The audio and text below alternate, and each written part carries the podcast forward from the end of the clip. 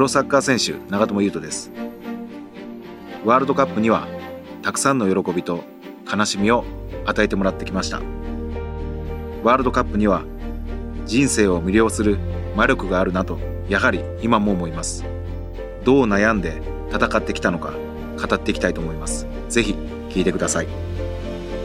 アンストッパブル長友佑都ライフストーリー第4話。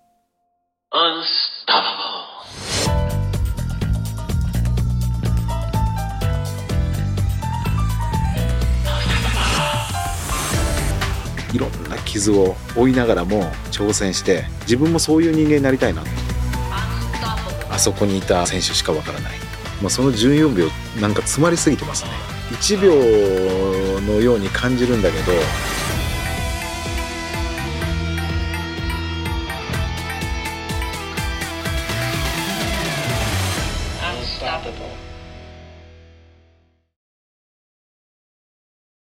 こんな言葉を知っているだろうか。愛することを怖がっていたら何も得られない。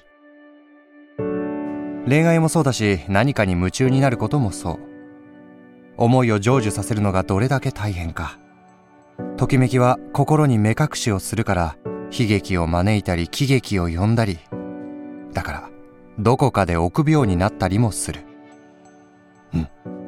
そんな君にこそ知ってほしい。長友佑都の恋の物語を。ワールドカップが楽しすぎてまあ言ったらもうワールドカップに恋してるみたいな。かなり揺さぶられてるんで南アフリカの時は決勝トーナメント行ってうわ最高だワールドカップってなってブラジルでもう一勝もできなくてもう谷底まで落とされてまあ振られた感覚ですよね。でそっからロシア、まあ、負けはしたけどめちゃめちゃ楽しくて夢のようなこうやっぱり世界だなって思えて。だからじゃないですか。だからまたこの夢の世界に帰ってきたいと。俺はもう絶対帰ってくるから待っててくれよと。まあそういうなんか感覚だと思いますね。もう一回味わいたいっていう。だから俺を見捨てないでくれと。また帰ってくるからっていうそのなんかもう気持ちでしたね。この感情ってワールドカップしか味わえないし恋に落ちましたねワールドカップに。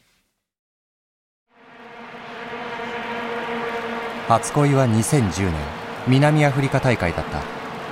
23歳の長友は4試合全てにフル出場。ベスト16入りに貢献する。一途でがむしゃらそんなプレーが評価されイタリア移籍にもつながった。振り返れば初恋は実りあるものだった。だが4年後ブラジルで恋の苦さを知る。2014年6月サンパウロ市郊外のサッカー場人垣に囲まれたバスから選手が降りてくる。本田圭佑香川真司遠藤康人長谷部誠。日本代表はこの日ワールドカップ前の最終調整を一般公開した。緑の芝生に水色の練習着が入る。客席には5000人以上の日系人が詰めかけた。シュート練習に日本語の歓声が上がる。日本代表は期待されていた。中心選手の多くが全盛期を迎えていたからだ。長友もその一人。優勝を目指すと断言していた。南アフリカからブラジルまでの4年って全て犠牲にしてまあ、戦ってきてかけてきたしでめちゃくちゃ自信あったんですよ。この2014年のブラジルワールドカップってもちろんメンバーもみんなこう結構ヨーロッパでビッグクラブでとかやってて自分もその前のワールドカップのシーズン、まあ、過去最高のまあ成績を残して、まあ、5得点6アシストとかででそれで臨んだワールドカップでまあこれ以上ないなとここでもう優勝を目指してやってっていうその意気込みで行ったんで。そして大会は始まった。集大成です。ブラジルワールドカップの初戦を迎えました。コートジボワールのキックオフでオレンジ軍団が一気に日本陣内に攻め込んできます。早速ショートコーナーです日本。ここで本田長友から本田だ!ナイストラップ!ナイス左足!ファーストタッチが決まりましたね本田の完璧です長友から本田圭佑。素晴らしいワンタッチで勝負あり。まず日本が先制。しかしコートジボワールのエースドログバの途中出場で流れが一変する。タイメのクロス。低いボール。ヘッド同点に追いつかれました。さあドログバ。そして右サイドから。ジェレミーリョバの存在感すごいですね。コートジボワール逆転です！グループリーグ2試合目ギリシャ戦はスコアレスドローに終わる。ここまで勝ち点はわずか1日本は一縷の望みをかけ3戦目のコロンビア戦に臨んだ。だがジャクソン・マルティネスがゴールを決めて前半1対1でしたがコロンビア再び一歩リードです。流し込んできた。ジャクソン・マルティネス今日2得点目。阿部総理だけステップでかわして浮かせた。とどめの4点目。日本グループステージ1勝もできずに敗退が決まりました。長友本田さらには吉田が涙しています。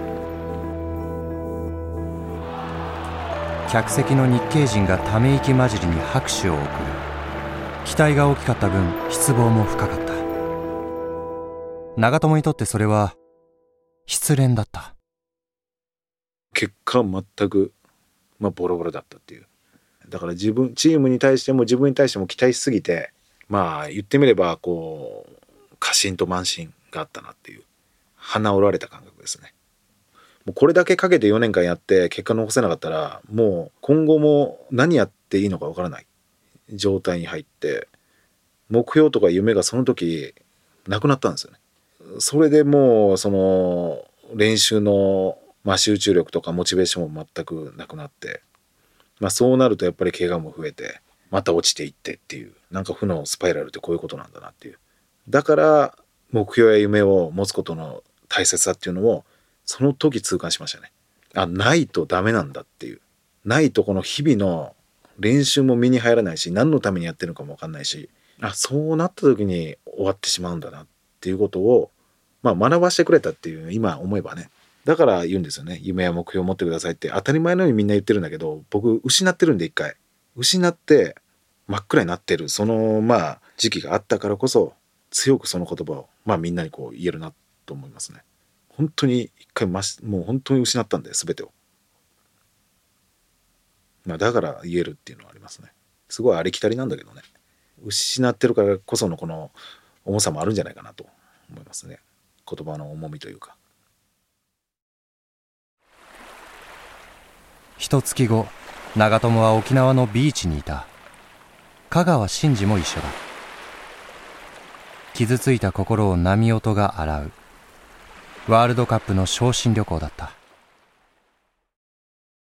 まあ終わった後はブラジルワールドカップ終わった後は香川真司とまあ仲もすごい良かったんでまあちょっとこれ切り替えないとなっていうことで沖縄に海を見てそういうこうなんだろう休暇を取ろうというかバカンスを取りに行ってみたいな綺麗な海見てちょっと癒されようぜみたいな感じでまあ分かち合ったっていうのはありますけどね。ただ結局自分なんですよね。うん。自分がやっぱり切り替えないとまあ先は変わらないし今の現状も変わらないし。結構孤独ですよ。結局自分なんで。いろんなものに逃げても結局自分に全て返ってくるんで。で人にまあ相談しても結局自分が変わらなければ何も変わらないんで。無駄ではないですけど。そういうことも必要だけど。そればっかりやってると前に進めないんで。もし君ならどうだろう。期待された仕事で成果が出せなかった時居酒屋に仲間を付き合わせて発散しておしまいにしていないだろうか。そんな時長友はこう考える。なんか前に進むためのそれがエネルギーになるんだったらいいんだけどそれで一緒に落ちていってしまうなら良くないなと思うから。だからなるべく僕もなんか不満とか愚痴ってあんまり言いたくないなっていうのはあるんですよね。言霊でやっぱり自分の言葉ってやっぱ自分が一番響くからやる気ねえなとかなんだこの練習とか言ってると人に言ってるようなんだけど自分に全部まあ言ってるもんもんなんで自分に一番響くんで。だからそういうのはなるべくやっぱり言わないようにしますね。向上するための不満っていうのはいいんですよね。向上したいからまたエネルギーや意欲があるんで。でも文句だけになってくるともういいことないですね。まあそれがなんかわかんない。監督の文句なのかねチームメイトの文句なのか上司の文句なのか多分いろいろ文句言いたいこともあると思うんですけどそればっかりになるとまあいいことはないなと思います。自分全部返ってくるんですよね。でも成功者って僕が見てる本当すごい人たちってその人の文句とかからチャンスをまあ見つけるんですよね。かやっぱりビジネス的な部分でも成功してる人たちもそうだし結局社会の課題解決をこうビジネスとしてまあ成り上がっていくじゃないですか。それも結局人の不満だったり文句だったりからそれを解決させようとして、まあ、それをビジネスにして上がっていくとか。それってまあビジネスだけじゃなくて僕らサッカーの世界もそうですよね。人が言ってることに対してとかになんかこう自分を改善させるヒントがあったりとかって結構あるんですよね。だから批判とかも僕は結構見たりするのは結構自分が自分のことを見れてない角度からいろんな人が見てくれてるんで改善させるヒントだったりとかがあるんですよ。眠ってるんですよ。だから自分が吐くんじゃなくて吐いたものから見つけたいっていう。と思ってます？結局その時批判する人とか文句言う人ムカつくんだけどでも結局その中に自分を成長させてくれる、まあ、ヒントがあるんでそうなると結果感謝だなってなるんですよ。気づかせてくれたんだっていう。そういうなんか感覚ですかね。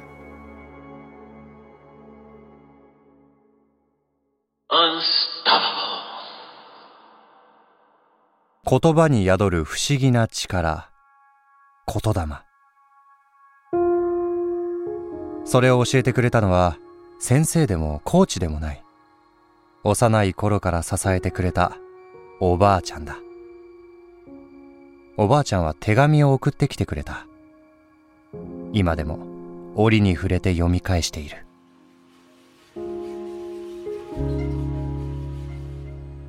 人生は順調に成長していくばかりではありません。成功は人間の表面を飾ります。失敗は内面を豊かにします。人間の成長のために失敗は用意されています。失敗には成功に劣らぬ報酬があります。失敗を恐れて何もしないでは、えー、生涯失敗ばかりになります。これ好きなんですよね。だから成功は人間の表面を飾る。失敗は内面を豊かにすると。いう言葉もすごいまあまあ自分の中にまあ残ってますね。だから救われますよ。かなり。いろんなことがあって、うん、悩んでる時期とかにばあちゃんの手紙ももらうと。ああそういうなんかこう気持ちでいればこれを乗り越えられるのかなとか楽になるなっていうことが、うん、学ばされますねそういう部分は。おばあちゃんもいろんな人生の中ですごい苦しいこともいっぱい経験してきてるのは、まあ、僕も知ってるんで。だからもう言葉に深みがある。だからこの成功は人間の表面を飾る失敗や悩みを豊かにするっていうのもなんかおばあちゃんを表してるなっていうのは思うんですよね。まあいっぱい失敗とかしたりとか苦しいことがあったからこそまあおばあちゃんの内面は豊かになりそういう深い言葉が出せるんだなっていう。だからまあ自分自身も、まあ、貪欲に挑戦して、まあ、苦しいことがいろいろあるけどそれに立ち向かってまあ人間的に成長したいなっていう。やっぱ気持ちになりますよね。その人生苦労してこう這い上がってきた人っていう人の言葉のその重みって深さって同じ言葉を言ってても響き方が違う。っていうのはやっぱり思うんでだから自分もそういう人間になりたいなと思うんですよね。このおばあちゃんみたいに。なんか成功だけを飾ってかっこつけたその表面上の言葉よりもいろんなまあ傷を追いながらも挑戦して失敗してもまた挑戦してでもその人から出る言葉って相当な深みと、まあ、人の心を動かす感動させるような同じ言葉でも多分違うと思うんですよ響きが。そういう響かせられるなんかこう人間になりたいなっていうのを思いますね。もう一通紹介しよう。取り留めのないことを書きますが自分で咀嚼してください。命が一番元気が一番です。心の元気が健康のもと心を柔らかく。しんどい時は先のことを考えない。今を最小限のエネルギーで何とかすること。落ち込むと後悔の念が先に立ち失敗ばかりに目が行きます。悶々としている時は思考回路が空回りします。肩の力を抜いて心に響く言葉に出会うことです。笑いは天の花。いっぱい笑ってください。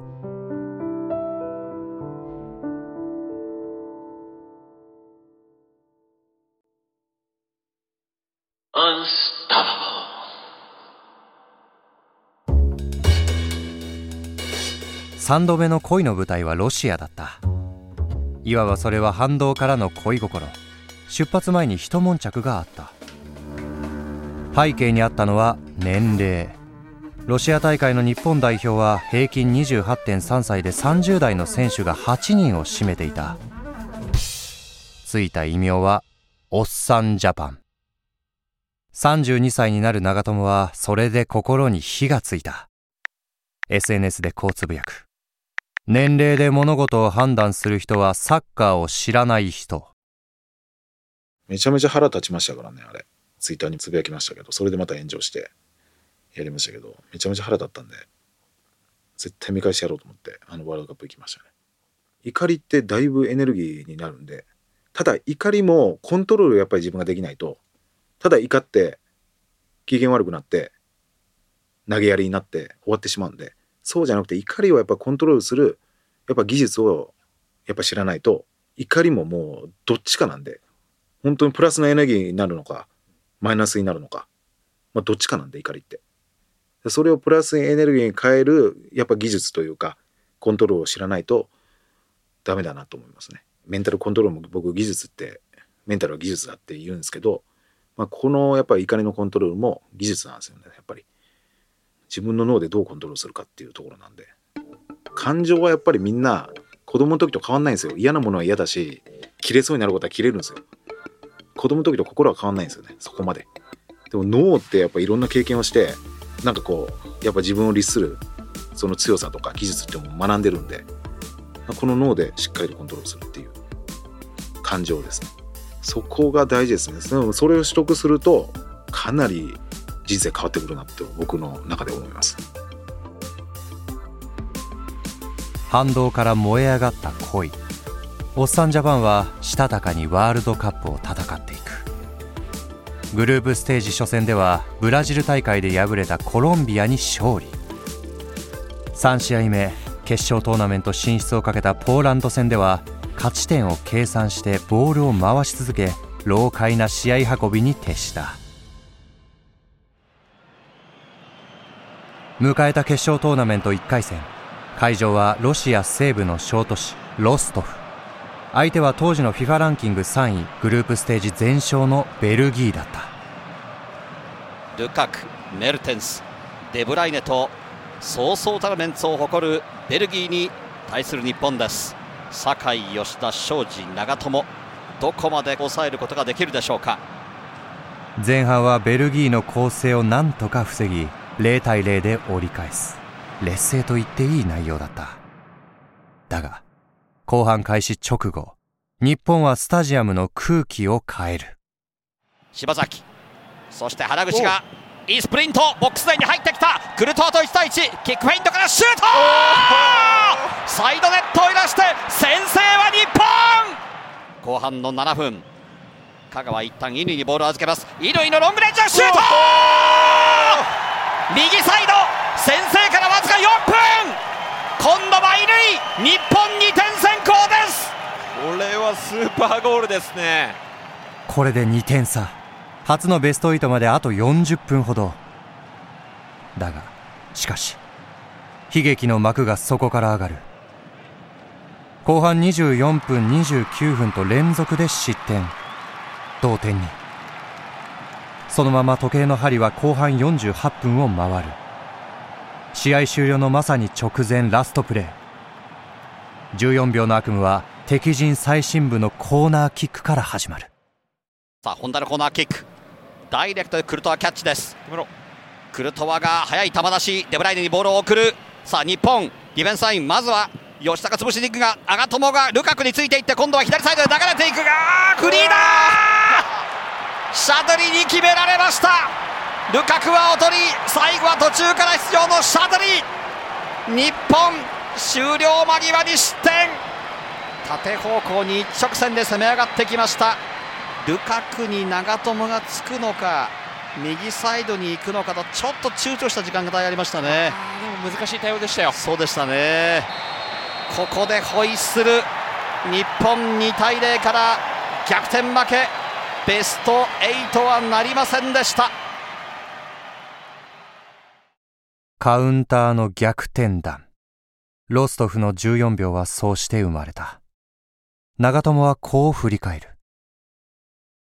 もう全部その時の光景全部覚えてますね。それはなんかその時のあのスタジアムの光とかなんかこう匂いというかそういうものもそうだしそれが、まあ、鮮明に残ってる、うん、その時の見える光景って結構まあリアルで残酷な光景ですよ、まあ、そのぐらい感情も揺さぶられたしデブライネのあのドリブルを持ち運んできた時の彼が持ってるなんかこう光というかオーラみたいなものもしっかり覚えてるしルカクの動き出しうぜえなと。こんな動き出しすんのかっていやらしいなと思ったのもしっかり覚えてるしその感情も。どうしようって迷った自分もルカクについていくのかステイするのか迷った自分の感情もしっかり覚えてるし、まあ、その14秒なんか詰まりすぎてますね。1秒のように感じるんだけど詰まってるね。もういろんなもの詰まってますね。自分の感情も匂いもその時の光も彼らのオーラも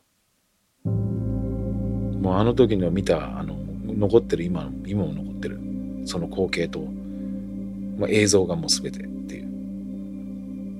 あそこにいた選手たちと、まあ、監督、まあ、スタッフしかわからない。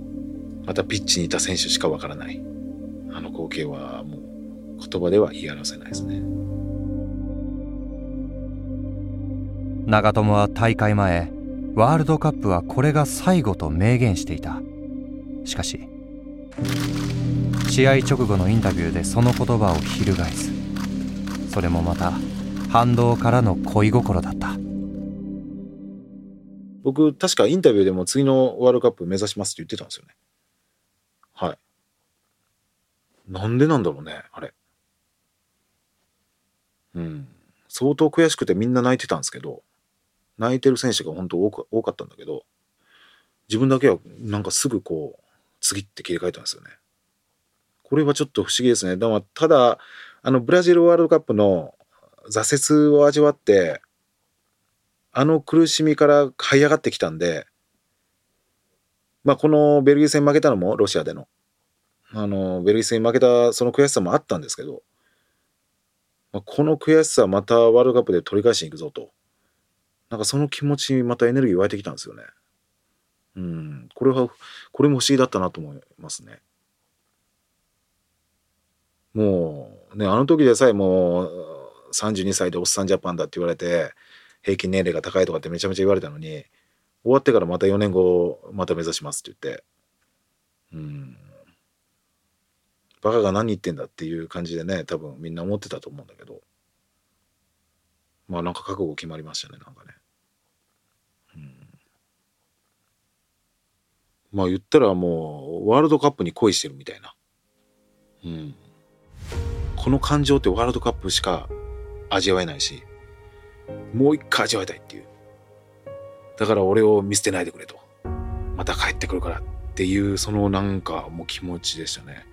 またロシアで楽しいデートができて、また好きになっちゃったよみたいな。4年諦めようとしたけど、楽しいなって、お前。みたいな。そんな感じでした。夢のような、こう、やっぱり世界だなって思えて。だからじゃないですか。だからまたこの夢の世界に帰ってきたいと。俺はもう絶対帰ってくるから待っててくれよと まあそういうなんか感覚だと思いますね恋に落ちましたねワールドカップに恋は茨の道でもだから燃えるうまくいかないから進んでみたくなる。長友はこうも言う。あなたにとってのワールドカップを見つけてほしいと。身を焦がす恋心を持った時人生は輝き出すのだと。最後にあえて聞いた。長友佑都の次の恋は？言っていいんすか ?5 回目のワールドカップです。本気で目指します。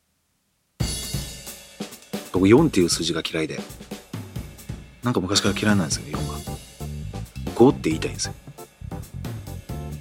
僕5番なんで、5番大好きなんで。自分の数字だと思ってるんで。まあ、それだけじゃないですけど、5回目のワールドカップ行きたいです。てか、行きます。僕、目標を定めたら絶対行けるの。今までも。行きます。正直、そう、ワールドカップ4回目カタールが終わって、次次も目指すとは言ってたんですけど、実際に自分の心の中で確実に決まってたわけじゃなかったんですよ。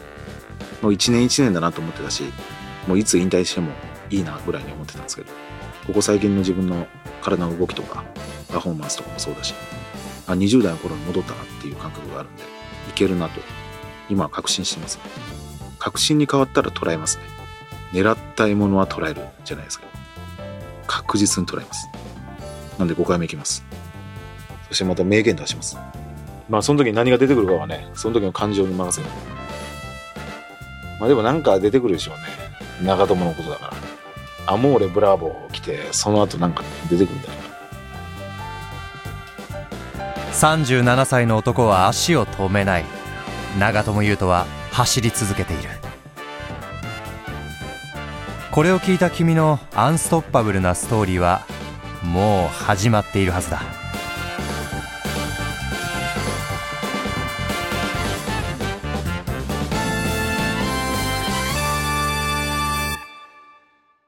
アンストッパブル長友佑都ライフストーリー。